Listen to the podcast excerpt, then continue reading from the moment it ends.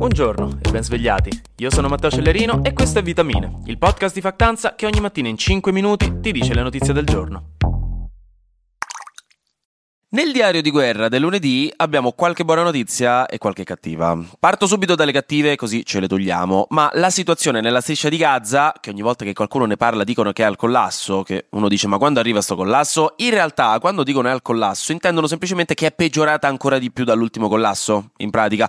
Oggi scopriamo insieme l'amara verità per cui le cose possono continuare a peggiorare per quanto già disastrose siano, non c'è molto spesso un limite inferiore al brutto che può succedere. In questo caso il collasso sono altri sette ospedali ospedali della striscia di Gaza che hanno dovuto chiudere per i raid israeliani e per la mancanza di energia e medicinali e chirurghi che sono stati visti operare con aghi da cocito, aceto come disinfettante e senza anestesia sui pazienti. Questo è il collasso a cui sono arrivati. Intanto le vittime palestinesi sono diventate più di 4.600 mentre quelle israeliane più di 1.700, ma almeno almeno, hanno aperto il canale umanitario di Rafah dall'Egitto alla striscia di Gaza, da cui nel weekend è passato il secondo turno di camion con aiuti umanitari sopra, che rappresentano tuttavia il 4% di quanto veniva inviato prima, perché sì, anche prima della guerra la striscia di Gaza riusciva a sopravvivere solo con un flusso costante di aiuti esterni, specialmente per il cibo, ma non solo. Però Joe Biden, dopo aver parlato con il premier israeliano Netanyahu, ha rassicurato che l'obiettivo è quello di assicurare un flusso costante di aiuti, quindi almeno questo. Intanto la comunità internazionale si sta muovendo muovendo un pochino per capire come trovare al più presto un modo per trovare la pace a livello diplomatico, anche perché è abbastanza chiaro che i paesi arabi si stanno decisamente innervosendo nei confronti di Israele e specialmente a nord del paese Hezbollah, che è la milizia islamista del Libano, ha detto che ha intenzione di aprire un fronte con Israele, attaccandola appunto da nord per farle pagare la sua azione contro Gaza. Israele che dal canto suo ha detto l'equivalente del dai, eh, viace, ti aspetto fuori, in quella che è diventata l'interazione tra un tifoso di Alessandria e uno di Casale in due sezioni posizioni contigue degli spalti durante il derby. Joe Biden invece in America ha proposto un piano economico di aiuti da 106 miliardi di dollari per l'Ucraina e per Israele, oltre che altri miliardi per la sicurezza al confine col Messico e altre questioni, che è stato appoggiato stranamente senza troppi problemi anche dal leader repubblicano al Senato Mitch McConnell, che quindi è uno strano caso di coesione tra i due. Sabato invece molti paesi si sono riuniti al summit per la pace in Egitto, un summit in cui fondamentalmente non hanno giocato a risico per capire come risolvere la situazione. E c'era anche Giorgia Meloni, fresca fresca di rottura con il suo ex compagno Gianbruno, che si è scoperto venerdì essere più cafone del vicino di ombrellone a Cesenatico che vostra madre ha odiato ogni singolo anno che siete andati in vacanza, pur avendoci smesso di parlare dopo la prima settimana del primo anno. Quindi già che era lì, la nostra premier è andata anche direttamente a Tel Aviv a trovare Benjamin Netanyahu e mostrare il supporto italiano a Israele. Ma non vi preoccupate, il suo supporto è stato bipartisan perché ha incontrato anche il presidente dell'autorità palestinese della Cisgiordania, Mahmoud Abbas, del partito Fatah, e quindi ha poi esortato un po' tutti quanti a trovare una soluzione al conflitto, specialmente cercando la soluzione nella creazione dei due stati separati e indipendenti di Palestina e Israele. Una soluzione che viene da sempre proposta come la più efficace, probabilmente, ma che non è mai riuscita a trovare attuazione. Non è una situazione semplice, mettiamola così. Invece, nel resto del mondo e anche in Italia si è votato.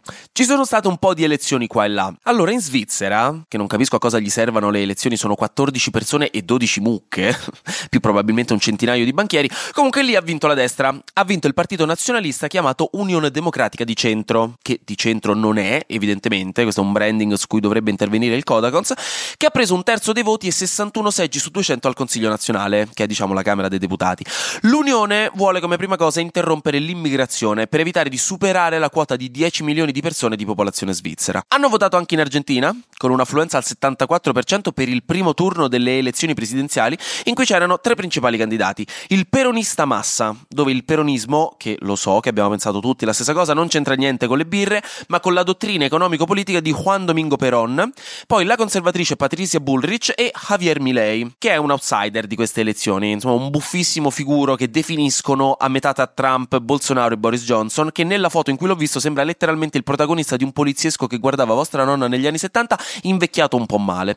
Si tratta di un tipo pittoresco che ha detto che se avesse vinto avrebbe eliminato la Banca Centrale Argentina, ha detto che il cambiamento climatico è un'invenzione della sinistra e ha detto che avrebbe eliminato i programmi di assistenzialismo statale in favore della privatizzazione. Si pensava che avrebbe potuto vincere al primo turno, ma alla fine no. Andrà al ballottaggio con il fanatico delle Peroni il 19 novembre.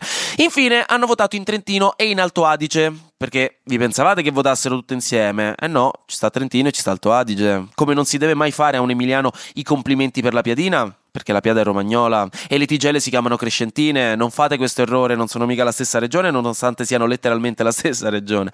No, scherzo. Comunque hanno votato. In Trentino conteranno i voti stamattina, mentre in Alto Adige l'affluenza è stata al 71,5%. E il primo partito in lingua italiana è Fratelli d'Italia, con il 6,1%. La Lega è andata maluccio, intorno al 3%, ma il primo partito in generale è il tedesco SVP, intorno al 34%. Poi c'è il Team K all'11% e l'STF al 10%. E finiamo con delle notizie stavolta 100% italiche, tricolori, pizza, pasta, mandolino. È finito il bonus cultura per quest'anno. Il bonus creato da Renzi per chi fa 18 anni per pagarsi concerti e libri di scuola, prevalentemente queste due cose si comprano, ha finito i fondi per quest'anno. Quindi se non vi eravate ancora iscritti, perché c'era tempo ancora per due settimane, ora non potete più, mi dispiace. Dall'anno prossimo, tra l'altro, il bonus cultura sarà cambiato. Non sarà più lo stesso, come voi dopo quella vacanza ad Amsterdam. Ah, non glielo dite a papà. Il governo Meloni lo ha modificato nella legge di bilancio dell'anno scorso. Quindi, insomma, Giorgia Meloni che intanto ha fatto un anno con i suoi fra del Consiglio dei Ministri. Hanno festeggiato un anno di governo, sembra una vita fa, eh? Come corre il tempo quando scoppia una guerra ogni anno e mezzo. Oh.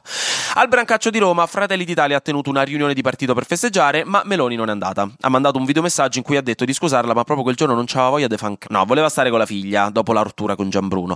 Infine, non so se lo sapevate, ma a Bari avevano multato tre primari del Policlinico perché avevano lavorato troppe ore durante la pandemia, non rispettando le norme sul riposo e sugli orari massimi lavorabili, cosa che probabilmente avrebbero fatto molto volentieri se solo non ci fosse stata la pandemia e un sistema sanitario sottostaffato. Quindi ecco, c'era stato un po' di dramma perché non è esattamente corretto multare dei medici per aver fatto quello che erano stati obbligati a fare durante una pandemia. Quindi uno dei tre aveva scritto a Mattarella che ha detto "Ah, accidenti, qua eh, c'è qualcosa che non va bene". Ha sentito il Ministero del Lavoro che ha sentito l'Ispettorato Nazionale del Lavoro che ha sospeso le multe e ora capiranno come togliergliele. Un po' di giustizia è stata fatta. Anche oggi grazie per aver ascoltato Vitamine. Noi ci sentiamo domani perché sarà successo di sicuro qualcosa di nuovo e io avrò ancora qualcos'altro da dirvi. Buona giornata e buon lunedì.